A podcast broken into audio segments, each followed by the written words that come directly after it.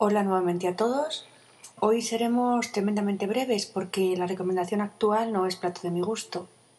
Normalmente suelo o intento guardarme mis opiniones, pero como el lector contribuyente está al tanto de mis desavenencias y ha corroborado mi parecer, no sé si por bailarme el agua porque realmente así lo estima, pues haré este podcast porque es mi obligación, pero evidentemente sin regodeo alguno.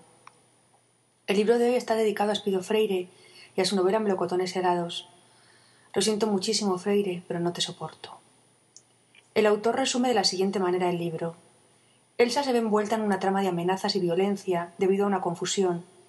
Durante su exilio, descubrimos una historia familiar sorprendente, plagada de incógnitas y dobles vidas.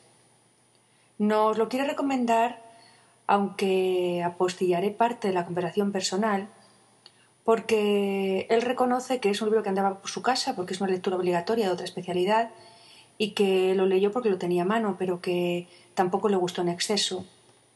Bueno, pues dice lo siguiente. Se trata de la gran obra de Freire. Destaca una estructura interna compleja, con una desestructuración cronológica que ayuda a la intriga. Tiene elementos de novela policíaca, de suspense y de novela negra. A continuación nos transcribe el siguiente párrafo del libro. ¿Qué piensas hacer? Mm, nada, avisaré a la policía. Confiemos en que con eso se solucione. El padre removió el café. No parecía demasiado convencido. Si no has hecho ninguna tontería, no veo que tengas nada que temer. Será algún gamberro. Estas cosas suelen hacerlas los novios rechazados o cualquiera que te haya tomado jeriza. ¿Quieres que te acompañe cuando vayas a denunciarlo? El lector anónimo, porque es nuevamente anónimo, no tan anónimo como podríamos pensar, porque ya ha colaborado en esa sección, eh, añade a sus comentarios que esta obra recibió el Premio Planeta en el año 1999.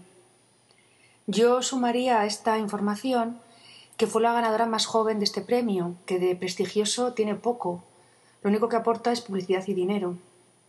Dudo que la concesión del mismo fuera no tanto por, merecimiento, sino por levantar del ostracismo a este premio con el membrete de la más joven y por solventar las filtraciones informativas que habían surgido años antes con los presuntos encargos a autores conocidos para la consecución del premio, evidentemente tiempo antes de que la convocatoria se abriera.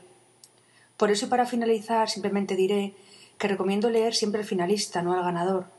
Sin duda eh, alguna, ha sido ese el mejor libro que ha analizado todo el jurado, pero el negocio editorial manda. Y hablo como lectora avanzada de los planetas, porque no había año que no lo comprara y no me lo leyera. Después del disgusto, me pasé a devorar el premio Nadal, y sigo diciendo lo mismo. Vivan los finalistas. Y con esto me despido. Sed buenos, seguid leyendo, nos oímos próximamente. Chao.